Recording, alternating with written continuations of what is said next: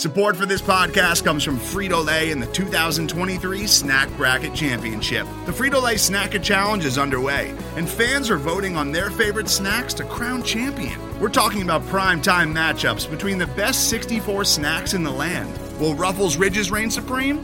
Can Doritos defend their dynasty? Or will Smart Food use their smarts for a surprise upset? Only you can decide. Get in on all the action for a chance to win up to $1,000 or a year's worth of snacks. Let your snacks be heard. Just go to fritolaysnacket.sbnation.com to vote and enter for a chance to win. No purchase necessary. Sweepstakes ends April 3rd, 2023. Void where prohibited. Year's worth of snacks awarded in the form of 52 coupons, each good for one bag of chips. See official rules at fritolaysnacket.sbnation.com.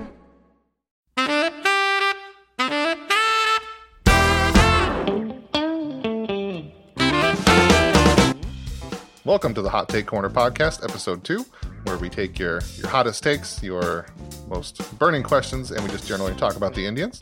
I'm your host Matt Lyons, and joining me this week is Let's Go Tribe writer and host, co-host of Indians on Deck, Brian Heminger. Hello there. Let's Go Tribe writer Alex Hooper, What's up?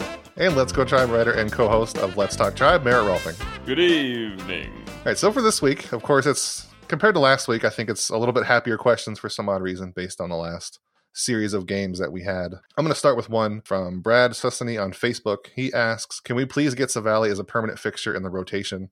Uh, yes, please. That's basically my whole response to that easy question. Is yes, I want him in the rotation. Um, Merritt's written about it. We talked about in the podcast. He has some special things going for him, and I think it was I heard just heard somebody say recently. I think it was Zack Meisel on the um, the Selby's Godcast. He said he's basically Corey Kluber, but he's even less interactive. So he's he has a lot of Kluber qualities to him on the mound, and I guess probably in the locker room too. He is interactive on Twitter because uh, uh, Matt Schlichting, we were just wondering when before he got, ever got called up, you, you always saw the C I V A L E, and you're like, is it Savale? Is it Saval? Is it Savali? Like, we didn't know. So Matt just goes, hey, at Aaron Savali, uh, how do you say your name? And he actually gave us the full pronunciation. He actually responded on Twitter and, and told us. This was before he, he became, you know, an actual Indian starting rotation pitcher, but so he is at least interactive on Twitter. I don't know if he still is. He might be too big time for us now, but I, I definitely want to second you on get him in the rotation. Like if Kluber or Carrasco or somebody else gets activated, I'd say he takes Plutko's spot for sure. I, at this point, I would probably take him over Plesac. I, I'd say like he has the edge on that number five spot in the rotation moving forward if everybody's healthy. Yeah, he's that he's gonna get he's gonna get lit up at some point. Obviously, no one holds a one ERA or whatever he has forever. I would say he has to take if anyone please Plesac's spot. Plesac could just he, he he's dancing way too much on the edge. Him or or Plutko, but neither neither of them are particularly good peripherally. As I wrote about and and writing about again, Civale just has way more going for him on those same peripherals. Again, it's only what 18 innings or something like that that we've seen him so far. 271 mm-hmm. pitches is starting cr- to create some kind of a sample size, so at least get an idea of his of his arsenal. I, I, I think the, the the answer to that question is yeah. I mean, obviously, w- what else would they do? I suppose you know th- th- this is a I've, I've said it before on the on the Let's Go Tribe main podcast, but this is like a secret rebuild year almost, and it's going quite well, I must say. So they've been able to kind of um, audition these pitchers, and I'd say of all the ones we've seen run through so far, this is definitely going the best. Yeah, it's. I think it's pretty unanimous for all of us. I I wrote that article about Zach Plesac, and like as I was going through it, I'm like, am I being too hard on this dude? But the the longer I did it, the more I was just like, yeah, man, it's it's Civale. You want him, and he just he profiles better. He's been ahead of Plesac, um, just coming up through the minors on the pipeline and everything. He's just been more promising, it seems. So I think Zach can obviously get a lot from going back to AAA and working on things. But I mean, Plutko's going to get his run because of who he is and where he's at in his career. And I think then you just have to choose between Civale and Plesac. And I think it's a pretty obvious one eventually once that squeeze starts to happen, once guys, God willing, actually get healthy and I want to throw in a little bit more here. I think uh, just in terms of stuff, it's a lot better. Like just there's a lot more movement on his pitches. He also controls the zone a lot better. His strikeout to walk ratio has been tremendous to start his career. And I think that he can actually keep that up because, like like Bieber, he was a very high strikeout, low walk guy throughout his run in the minors. And I think what really excited me was seeing him hit 95 miles an hour in his last start. Uh, because this is a guy that's a converted reliever. So there's a lot more untapped potential with him as well. So I think that the Indians can actually add more velocity and he can get even scarier down the down the line. But I think he has extremely high potential. And I, am not going to discount Plesac. I think he's one of the hardest workers in the whole system. He went from completely unranked and then MLB pipeline before he uh, qualified, lost his rookie status. He was up to 15 in the Indians' top 30 before he graduated. So, you know, Pipeline was like, whoa, you know, this guy came out of nowhere, but he would be a top 15 prospect at the Indian system right now. Uh, so I, am not going to discount how hard Zach Plesac works. And I think that he could actually add more to his game as well. So I think long term, I would definitely go Civale and Plesac over Plutko. All right, Brian, why don't you take us with the question that everybody wants desperately to answer? okay. With uh, MG Bode uh, underscore WFNY on Twitter asks with Luplow replaced by a relief pitcher and Puig suspended, Freeman and Plawecki are the only bench options right now. So, in the scenario Freeman is used and Plawecki needs to be saved in case Robo gets hurt, which pitcher gets used as an emergency pinch hitter and or fielder? And I think that at least the answer to me is obvious. It's Zach Plesac he's one of the best athletes on the whole team, like whether it's field, uh, position player or pitcher, regardless. Uh, when I interviewed him, I think I saw, I, I, discovered doing all my research that he would do like off-season dunk contests against Will Benson. We've seen his, that athleticism on display with that incredible diving catch that he made out of nowhere. Um, and going back to Ball State, he was a two-way player. Uh, he actually would, uh, he had, a, he had actually a pretty good offensive season with Ball State uh, I think his freshman or sophomore year, he was a good hitter. So I, have actually been really looking forward to seeing him pitch uh, against National League in an away game because I think he will be the next Indians pitcher to hit a home run in a game. So that's my call right now. I think Zach Plesac, if the, the need ever happens, or if the need ever happens for a, a pitcher to, to play in the field, it's Plesac. Y'all gonna make me go because I have a no. You go because I have a hot take. Just a little bit of a spoiler. I have a hot take, but I'm not going to answer the question. Who's the Who's the thickest pitcher on the who's, who's, the thickest guy we got here? I'm trying to figure that one out because I yeah you know who's got the most mass? I believe in the ability to transfer mass into a swing. Brad Hand is low key thick. Uh, well, I'm looking at it right now, so they're all the same size. Yeah, you know, I, I think, Oliver I think, Perez is the biggest. Yeah. I think. I mean, Brad Hand has a de- he's 6'3", 220. I think he's probably a little bit more. Yeah, he's got a bit of. He's low key stocky. Low-key. Yeah, exactly. He's got yeah. definitely got a he's got a lot of lower body to him. So I'd go with him. I'd go with Brad Hand as, as my as my Wait, guy. so what is the thinking besides the thickness here? Is that he could That's use that lower body power? yeah, yeah, just really get, you know run into one. You know, I mean, we're, we're talking about hitters here, You got guys who have hit in ages. You know, so yeah, I'd go with him. I'd go with Brad Hand. Plus, as we as he demonstrated, he's really good at giving up hits. Hey, yeah. Well, my only answer was Zach Plesac. It's I think that's the only true answer to me. I guess I don't know who else you'd really do, but but Alex, what's your hot take that's gonna burn our podcast right. to the ground? So the first thing I thought when I read this is Josh Tomlin, and my what my actual hot take is, and I've said it on Twitter before, but Josh Tomlin should have hit before Michael Martinez in game seven of the World Series. And I will never, ever, ever let that go. Like, that seems like one of the most, it seems like such a layup. And the worst part about it is I tweeted it out, and Andre Knott tweeted me back and was like, that almost happened. You don't even know. So now, now oh, I just awesome. continue to go down that rabbit hole. I actually, I spent way more time at work one day looking up like trying to find as much Statcast and Brooks baseball information I could on Josh Tomlin as a hitter. And obviously, given the microscopic sample size, Josh Tomlin's OPS and hard hit percentage and everything just absolutely makes Michael Martinez somehow look like a worse hitter. And that's my answer is Josh Tomlin. I don't care that he's not there anymore because I'm still so annoyed that he didn't hit. Could you imagine if they did that and it works and that worked? If they walked off on a pinch hitter, pinch hitting pitcher winning the oh World God. Series, that'd be ridiculous. Speaking of which, last I night, remember I remember Tomlin smacking a double down Right. the line like he could hit.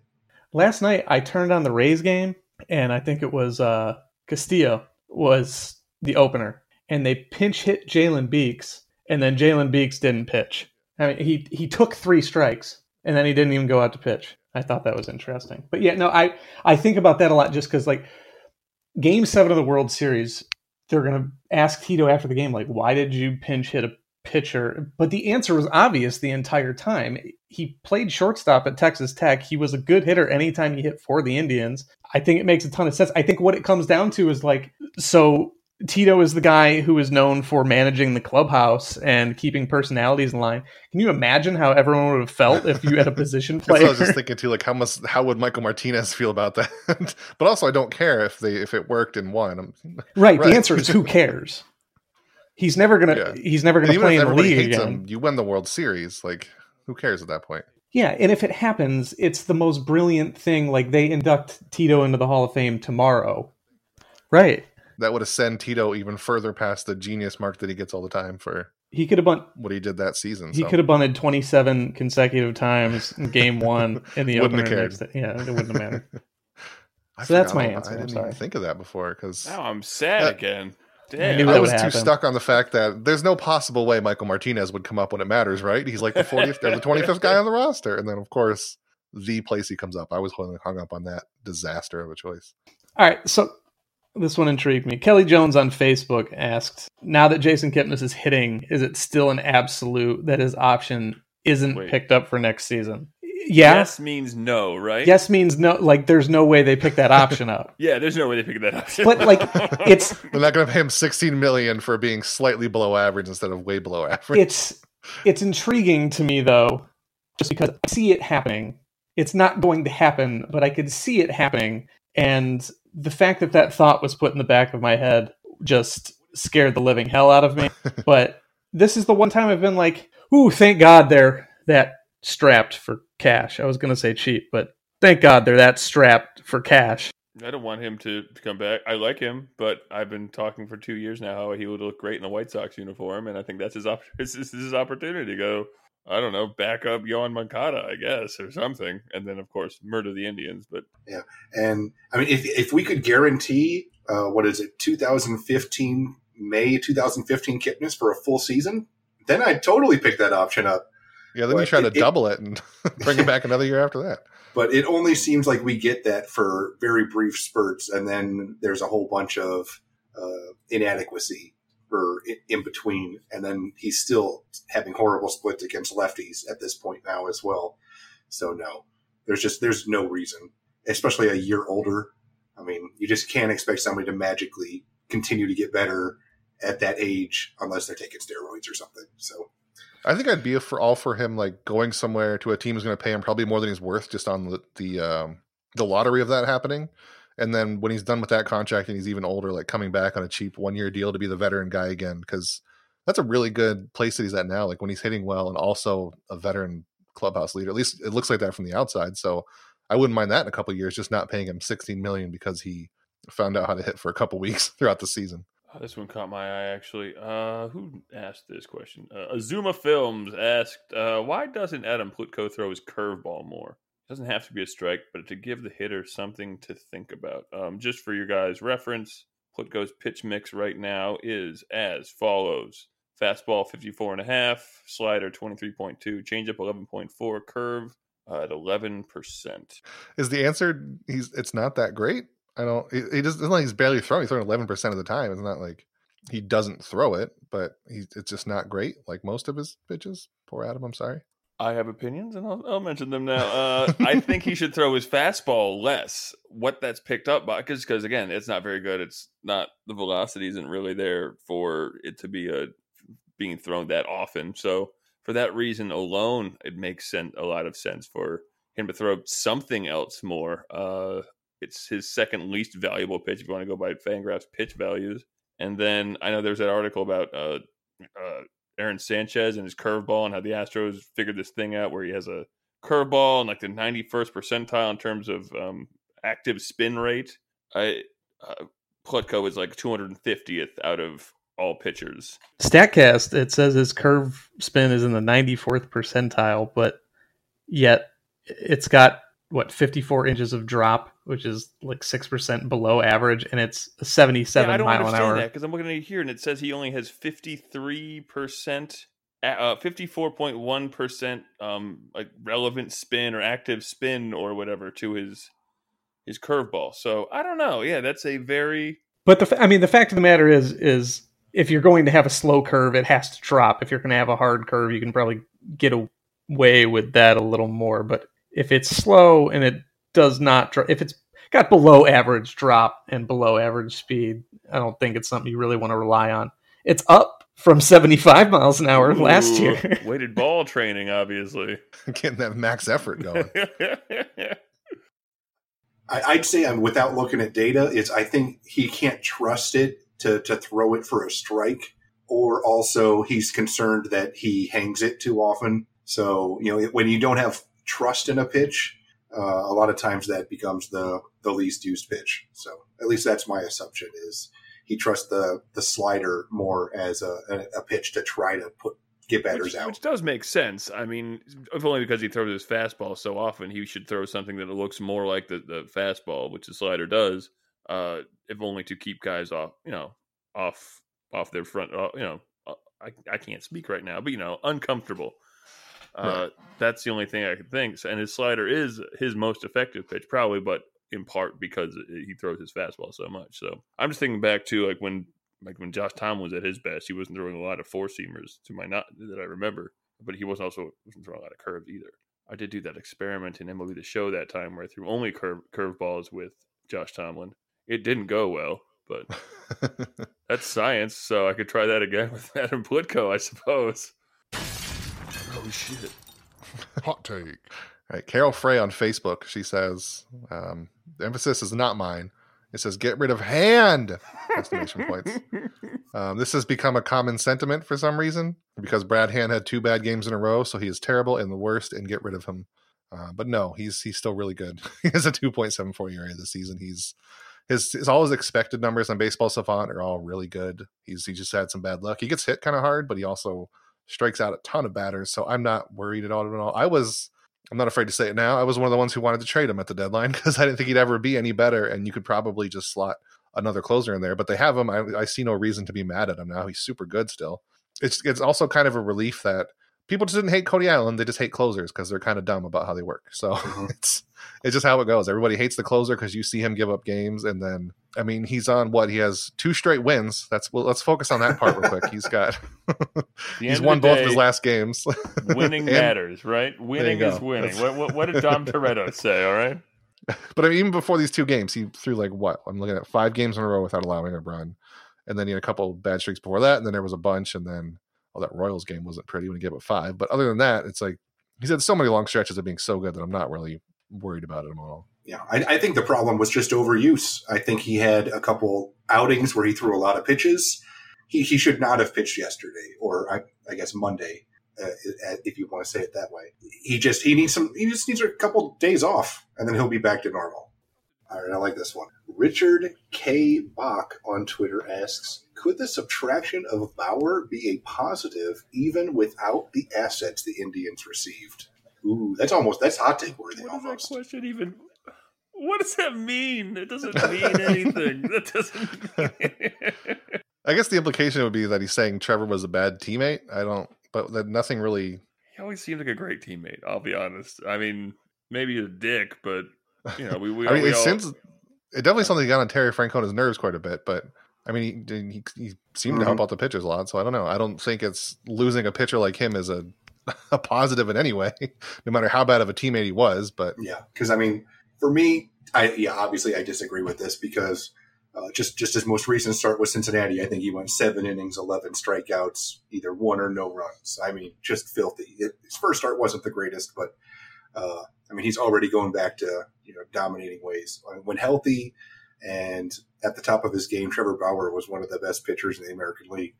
So and t- with the extra stuff that he did with uh, just the weighted balls and, and all his little pitching philosophies and, and the, the stuff he did with Driveline about adding velocity and uh, the, the the work they put in. I mean, it's it's crazy, but he's been one of those few pitchers that you never worry about an arm injury. Like the only time he's ever really been hurt, it's been you know a ball coming back at him or a drone or something like stuff that's not out of in his control. So no, I think uh, I think he had a lot of great theories that the Indians actually adapted, and and you've seen a lot of that stuff. I think has been helping the Indians turn some of these college pitchers into MLB pitchers. So yeah, just losing him straight up was bad, but gaining five five players was great. so adding Puig has been a huge lightning bolt, and then obviously adding Franmil Reyes is going to be a big factor moving forward. Plus those three prospects as well. So no, if you just gotten rid of Trevor Bauer, even and I can say from being in that clubhouse so often, Trevor wasn't actively stirring guys up. Trevor was pretty quiet and in his locker. He wasn't ever going around bugging anybody. That's not the kind of guy he was. So it's not like he was this clubhouse cancer. I think he had those moments and we saw them and they boiled over and it pissed Terry Francona off quite a bit. I'm sure that happened along the way in places elsewhere, but I don't think he was some kind of cancer in the clubhouse or anything like that. And just further to the same points you were making, I came away from that trade and I was like, what are the Reds doing? When you look at it just as it happened, you're like, this is a lot. they gave up so much. But I think there's almost an added premium with Trevor where you know what you're getting is going to go deeper than just the guys on the field. You're going to get a different viewpoint. And I know these front offices nowadays are kind of designed to do that thinking for you. But I mean, you have a guy who he is, if people want to buy in, he is that conduit. He is the guy that can bring all of these ideas and he can be a guy who can put them in the simplest of terms for pitchers at least and kind of change an entire culture. So when I looked at him, like, you know, you get him for another year, he can institute that change and you know, it's not like he's going to walk into Cincinnati and be like, I'm going to be a free agent in a year. I can't give away all these secrets. That's not who he is. He wants to teach everybody how he does things and he wants his changes to be instituted across the game. So, I mean, I think the Reds get a really deep understanding and deep knowledge from him that it was probably worth the price that they gave up. Even if he walks in a year and even if they never contend, they're still going to have something to show for having Trevor Bauer around. And I think the Indians have plenty of that. I, I think he probably contributed in so many ways that we never saw, even during 2016 and in the years afterwards, just things that weren't tangible. And that's why he's not addition by subtraction. Yes, in ways, in small, small ways, I bet a couple of shoulders will relax now that he's gone. But and I think that if you look at it from the Reds' perspective, I'd imagine they could they could spin it as they really didn't give up that much for him. Even if if they don't, if Taylor Trammell is like their version of Francisco Mejia, where they didn't see him working out because he's had a down year this year. So if he doesn't seem like he has much of a future there, all they did was give up him and half a year of Yasiel Puig, which we've seen rentals aren't getting like a huge boatload of prospects anymore. And again, Puig was a below average hitter when they traded him. So I think if, if they get all that out of and Trevor, Scott they Moss. came out pretty he well. was the number that. twelve prospect. And Scott Moss. so that it can end up being that's the biggest piece they feel they gave up if if they really don't believe in Taylor Trammell. And also, just to your point, Alex, about the the you know the institutional changes uh, Trevor may have helped kind of usher with the Indians. If he, um, I'll say, I, I wish he had been able to stick around for another year just for these young guys, so he could talk, be that you know player conduit. Because as we've read, uh, if anyone who read the MVP machine read, you know, like the Astros bring bring players in, they can demonstrate, they show them, you know, they like they they showed Gerrit Cole, this is why you should, you know, throw less less sinkers or whatever, you know like they, they gave him data. But if you have a player saying these things, that's very helpful as well. And if that's if that was all driven by Trevor Bauer, quite honestly, that's a bit of a condemnation of the Indians as an organization to not be able to kind of communicate that in, information to their players. Uh, that's why I kind of wish that it, it, you know you miss him because he was a great pitcher, but also because of that impact he was able to have in terms of that communication of a way, the ways pitching can be it can a, a training everybody can evolve and or what you know you know what I'm talking about but uh th- that is one reason why I kind of miss him so uh yeah if, if, that was all Bauer honestly that's that looks really bad for the Indians to be quite honest well as Alex said um he said the word conduit which is from like the MVP machine mentioned that a lot it's really important like you can have all these the front office have all these advanced stats and know what to do. But if you Right. don't have the player, it's it's different. Yeah, different and if you think they haven't seen firsthand what Joey Votto can do, I mean, I know Jesse Winker is just posting up next to Joey Votto all the time, and they just talk hitting, and those guys are on base machines, and that's the kind of stuff you want. So now they have one on both sides. I I really like that move for them. Today's episode is brought to you by Cars.com. With over 2 million vehicles and 50,000 more added every day, Cars.com will match you with the perfect car for you, your budget, your life, your style. And if you're ready to say goodbye to your current car, Cars.com will get you an instant offer to cash it in. Just start by entering your license plate and get matched with a local dealer who will write you the check. So whether you're looking to buy or sell, just go to cars.com. It's magical. All right, Chris Saman on Facebook. He asks, could all could Kluber take on a bullpen or closer role, much like John Smoltz did when he was with the Braves? My reaction to that was, wouldn't it be Cookie? Wouldn't that be Cookie's job? He's he's come out of the pen before, and Kluber is such a creature of habit that I can't imagine he would be the guy that you put out in the bullpen. I, I like the idea of Carrasco because he can throw harder. Uh, he, he would have to work up less from where he's at, and you know, he's a little further behind in his development. You also don't know what's going to happen with him. You gotta, I don't want to say treat it with kid gloves, but he's still going through something pretty serious. Whether or not he gets back to the major league level, I mean, this is still something.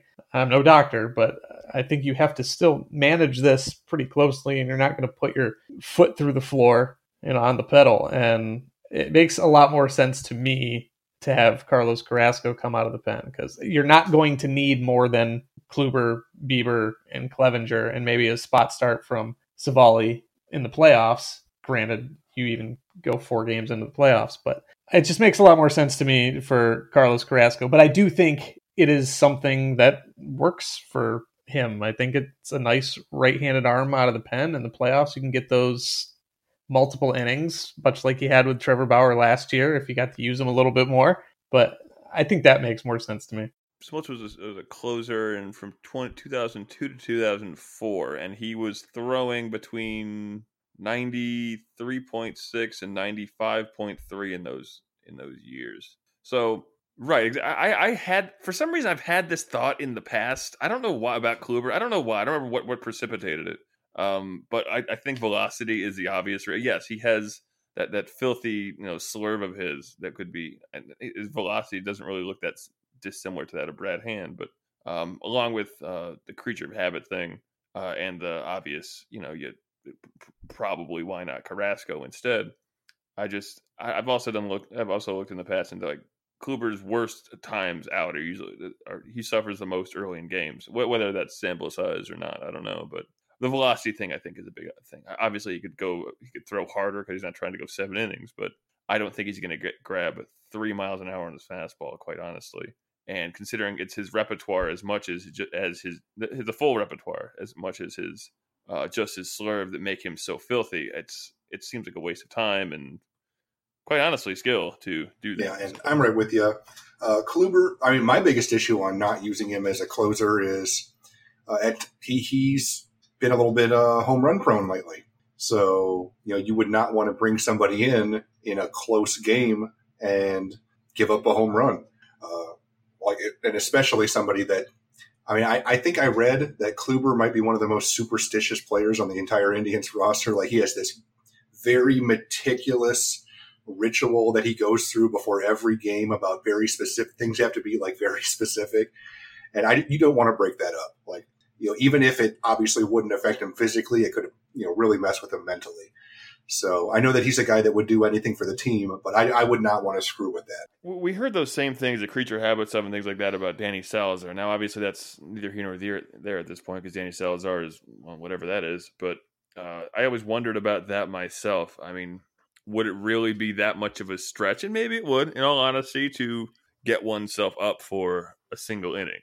Uh, obviously, the creature habit thing is in part getting ready for you know a seven inning start and all that stuff. Or So I don't know. I, I've always, I've always kind of wondered about the I don't know. I don't, I don't have an end to that sentence. Wondered if it matters. Is that what you're getting at? Yeah, yeah, I guess so. I don't know. Danny Salazar threw real hard and had a great, you know, change up or whatever you want to call that thing, splitter. And I always thought that was a perfect pairing for a great closer or you know relief pitcher. I, I don't, I don't think Kluber has the same. I think his mentality really lends itself to being a closer, but I think kind of what Brian said with his repertoire being so deep, I think that plays so much better as a starter. He's going to have the right intensity to do it. Like he's not going to be shaken by being a closer. Or anything. I think he can get out of his. He might be out of whack by not having the right what I blank on what it's called the right process before he starts and all that. But I imagine if we told him he's the closer and he was somehow able to work himself through that by the time the playoffs come and the World Series potentially comes, like I think he could do that. But I don't think I don't think he's going to be the one to do it. I think like you guys, you guys have said either Carrasco or Yeah, and even though they're starting if they at the have to somewhere be a reliever. closers and pitchers out there, it's you know they throw a fastball and a slider, or just basically a pure cutter, or you know very specific small repertoires that they have just def- that they have perfected. And Kluber's out there throwing five, six pitches, like three different fastballs, and there's just no way he could make that work in coming in and throwing one inning. So you just would have a very short amount of time to get all those pitches working. How effective would he be if all he threw was that nasty, you know, slutter? I think is how he describes it.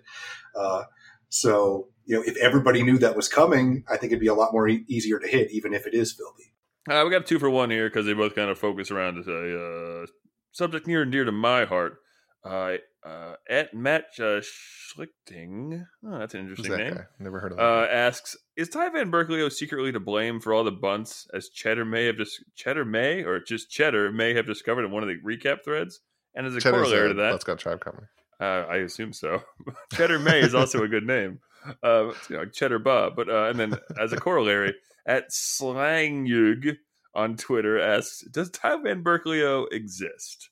Now, this is a subject near and dear to my heart because I'm still firm that no, he does not exist. He's not a real man. He is one of the four or five bench coaches wearing other eh, face paint or a mask that day.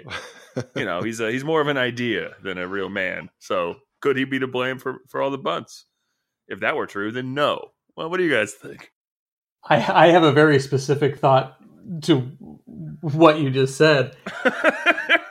Not only, and I'm I'm gonna, I'm sorry to do this to you, but not only does Ty Van Burkleo exist, his existence is it's Prove so it. glorious.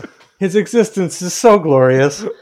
He so I don't know how inside information I can go here. I I can't get in trouble because I'm never going to step foot in that clubhouse again. But I remember he would step out of the coach's room, and that man would be his skin just got really red, and he was always wearing. He had this this super cowboy fit minus the hat and boots. Like he had a flannel and jeans, and he was always holding a beer. And god damn it, I loved every second I saw that dude because he just he looked like he had wandered drunkenly into the clubhouse and just camped out. He didn't look drunk.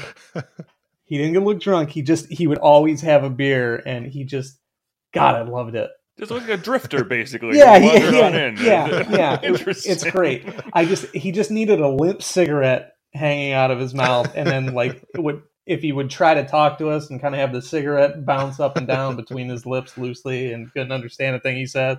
That's what I needed from it. Did he ever do the teacher thing where he put like one leg up on one of the uh like on a desk or a bench and talk to you and put his hands on his hips? There was inf- there was listen. unfortunately nowhere to plant a leg when he would come out of the coach's room. But You could just tell he wanted to though, right? I think so. I think so. As as I remember it now, yeah, that's that's definitely how I remember it. So there's like a 50% chance then he does exist, I guess is what we're saying. Yeah, are you positive that I'll- wasn't just Carl Willis in a mask? Can you I don't know It if could have been Carl Willis wearing wearing a fake mustache or whatnot, enjoying a beer. Mickey Callaway was there, We're so not sure 100%. that payroll was awfully inflated. Hmm. um, could he be to blame for all the bunts? Someone is, and someone's got to take blame for this absurdity. Well, I tried to avoid taking the bunt questions because I don't want to yell on a podcast. And I've annoyed people on Twitter already, oh, but well, that's why I asked it, man. Come on. well, I mean, there's another one specifically I could have done, but I think like no matter what, it comes whether they're good or bad, it's it's Tito that can tell him to stop if he has to or he doesn't want to, but it's fine, whatever. I don't Smart think baseball, man. Burkleo. He's playing Sure. the percentages or something. Um, what was it Mr. Burns I, I said in that will, episode of uh, The comment on this because I, I- did, did any of you guys actually read the big comment that this uh, the Cheddarman or Cheddarmay made? Okay, it is tremendous. Like I, I told him he should make it a fan post. Um, it goes into full detail about Francona's history as a manager, like when he was with the Red Sox, about the the bunting trends. And the Red Sox were never a big bunting team when Francona managed them. And it went to it followed Van Burkleo's career as a hitting coach, and everywhere he went, the team would be like top ten in bunting in sacrifice bunts everywhere, even like Seattle, which never bunts. Uh, so like it, it, it is. I could not believe it was meticulously researched. I was blown away by the, what he went through, like what, he was looking at and everything. And it, so it's, I mean, yes, you can blame Francona because he's allowing it to happen, but it seems to be, you know, as we've talked about, Van Burkleo was a guy that is old school, says he doesn't, you know, change anything. He said that repeatedly, I think, when we were really complaining about the offense at the beginning of the season, and there was kind of that fire Van Burkleo uh, train going. And uh, it would not shock me one bit if he is behind some of the the, the, the players wanting to bunt more uh, because it is if you look at the, the, the every single team he has ever coached they are like top 10 or higher in sacrifice bunts like throughout his entire career where he's been involved with offense. So it, it but yeah seriously look up you you all i encourage everyone to find that comment. It was in a post game like recap and it was it's one of my favorite comments of the year. Like I like I don't know why he didn't make it into a fan post. It was serious. I, he must have spent hours looking at this stuff. So yeah, And I, I have to add, Ty Van Burkleo has zero career sacrifice bunts in the major. so does so does Carlos Santana. Zero. It gets deeper. Sacrifice dingers, baby. That's all he's got. Uh, so I'll do the, the next one. We'll do where was it? At Azuma Films on Twitter. He asks, "What is your opinion of Perez and how he calls games and frame pitches? But I think both need improvement." What? like, nope, don't don't agree with that. I don't. Um, I think maybe he's conflating the fact that Indians pitchers seem to have been squeezed a lot this season and blaming that on Perez. But I went and checked, and his, framing runs on Baseball Prospectus are still really good. He's up among like some of the best defensive catchers altogether, and I don't I don't think there's any problem with him calling games. Really, I don't. I haven't seen anything that stuck out. Everybody seems to mix, but like, watching Shane Bieber alone is always a treat. Just the way he mixes them up, knowing what Shane Bieber can throw and how he uses it. So I don't see this at all. That there's some kind of problem with Roberto Perez. Is this maybe just a Yan Gomes burner account that came and wanted to talk about his old catcher? I don't know. It could be just too. We're talking about a guy who's dealing with you know three guys who he's barely ever caught before. You know, in Plutko. Uh, well, and really all these guys. I mean, up until what this year, he was kind of a part-time catcher for. Uh, 2016, Yeah, he was just one Trevor this season, Bauer's but- catcher. Yeah. Well, that's the thing. Like we're talking about a guy who's getting to know new pitchers, and so that might you know that might not be a there might be suboptimal pitch mix and things things of that nature. So that could just be part of it. Quite honestly, That- that makes sense to me at least. And as for the call, the framing, it's madness, simple madness. But Yeah, I mean that would be the guy that I would I would want to learn from. They gave him a for a backup catcher. They gave him a relatively fat contract at the time, and they obviously. I mean, I don't think he's been below seventh in baseball in framing for the last. I'll just stick with seven years, and and that's right, and that's a cumulative statistic. like that racks up. time, yeah. he was doing something right. It's like he would have had 50 framing runs had he caught the entire year. So I know this the post wasn't fully about framing, but to even suggest that is is ludicrous. And but yeah, I, anytime a a kid gets to the major leagues, and we've seen so many different kids make it to the major leagues this year, different guys come up and pitch. I mean, they're all going to have to readjust their arsenals when they get to the bigs. I don't, I can't imagine a whole lot of guys unless it's you know like you were talking about with closers where it's a refined arsenal and it's two pitches. I can't imagine a lot of guys come up from AAA and they're like, all right, I am going to throw my fastball seventy percent of the time, and I am going to throw my curveball twenty five percent of the time, and it is going to work. In support of Roberto Perez, he got the shake off king Trevor Bauer to trust him. I mean, that should be enough. But uh, just the fact that I think I saw a crazy statistic that like over about the past month, the Indians catchers had like one passed ball. I mean, that is unbelievable that Perez, yeah, I mean, that it's not just how good he's been at uh, calling games and framing pitches, which are both elite. It's also the fact that the pitchers can trust him to throw their nastiest breaking pitch that could go in the dirt with a runner on base. Uh, and to know that it's not going to dance away and give up a run. I think that's that's something that people don't really think about, but that's huge. That pitchers can have the confidence to throw their filthiest breaking pitches in really important situations, uh, knowing that Roberto Perez is back there and he's not going to let that ball get away from him.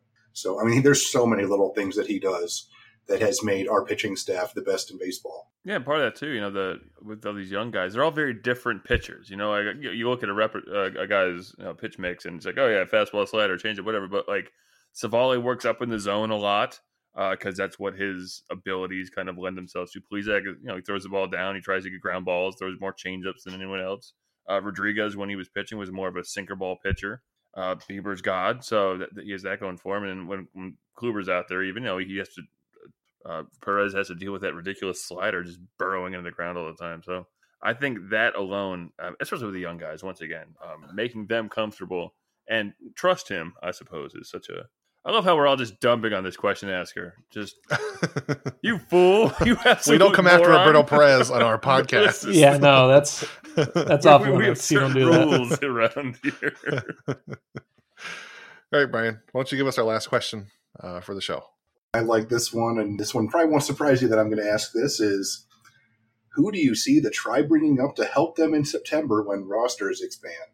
So just before I even answer this, they haven't like had the new rules yet this year, right? Like they can call up a whole bunch of dudes or okay.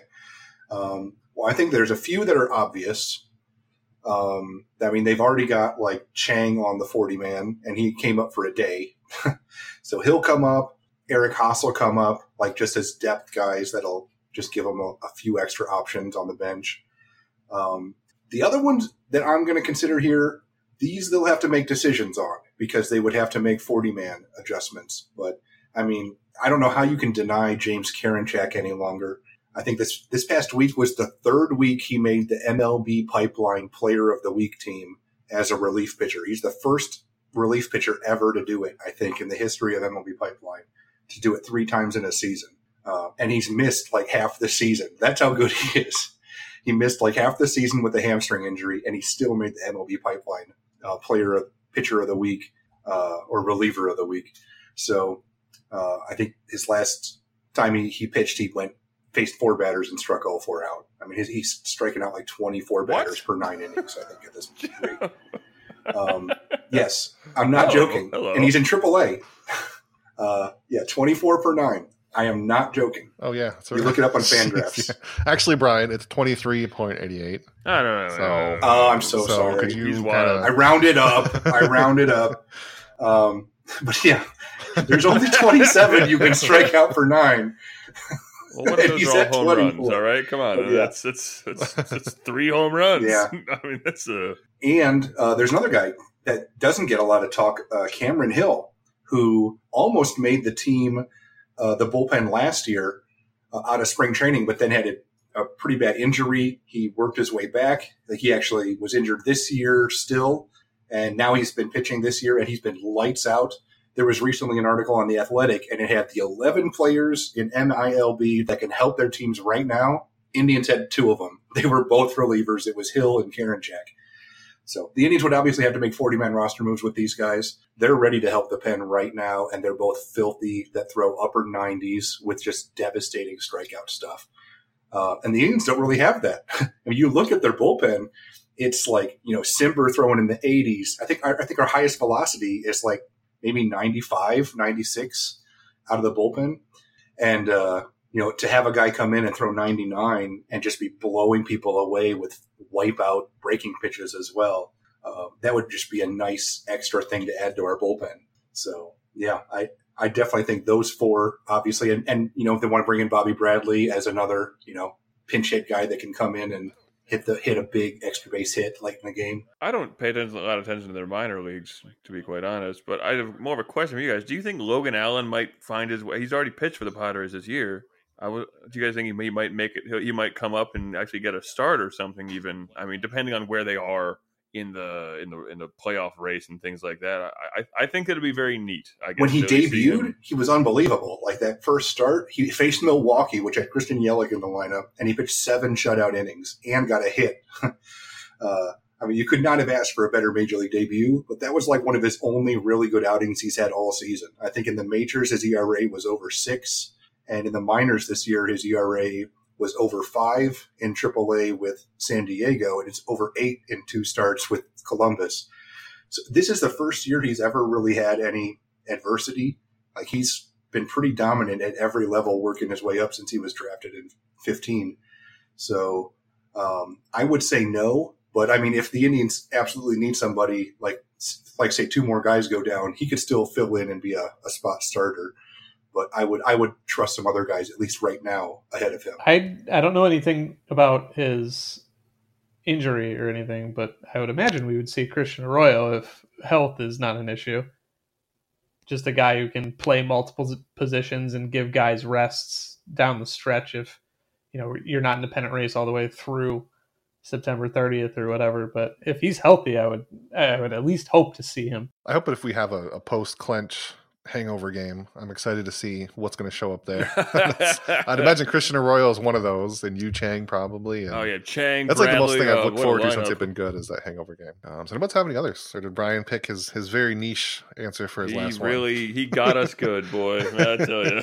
well, that's going to do it for us this week. Then, um, thank everybody for listening. If you're if you're still listening now at this point, no matter where you are, if it's I don't know Spotify, iTunes, Stitcher, whatever, go ahead and leave us a review. Um, five stars. Let us know. We try to read those on Let's Talk Tribe on Mondays. The last one was really nice, and we read that.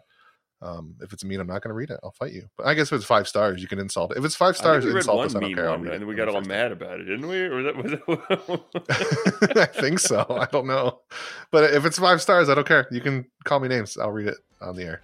Um, that's gonna do it for us this week. We will talk to you next week.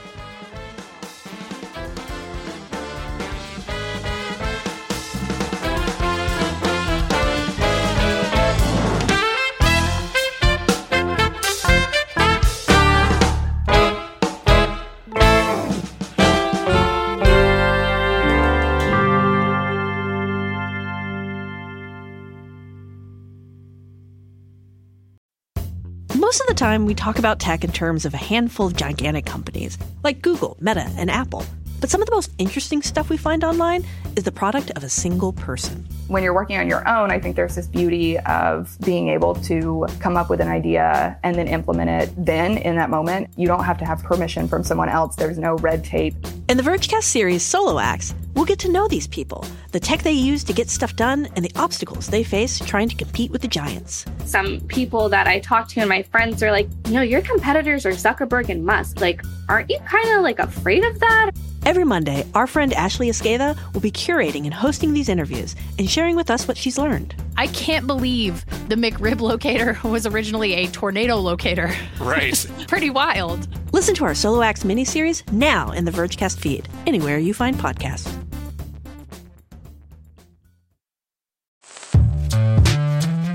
Hello, I'm Nilay Patel, the editor in chief of The Verge and host of Decoder, a business podcast where I interview CEOs about big ideas, the problems that come from those ideas, and how they make decisions. It is also surprisingly about org charts. It comes up a lot. We're launching a new limited series that we're calling the Centennial Series, where I talk to CEOs of companies that are over 100 years old, like Xerox, Barnes & Noble, and more. There's no 100 year old company that's without its struggles, and it's been fascinating to talk to these CEOs about which parts of these companies' history are important and which parts they can let go. A little spoiler for you if a company is over 100 years old, there's a lot of drama to talk about. It's been a good time. You can listen to the Centennial series right in the Decoder feed. New episodes of Decoder are out on Tuesday, and the Centennial series is out on Thursdays. Check it out. We think you're really going to like it. You can get it wherever you get your podcasts.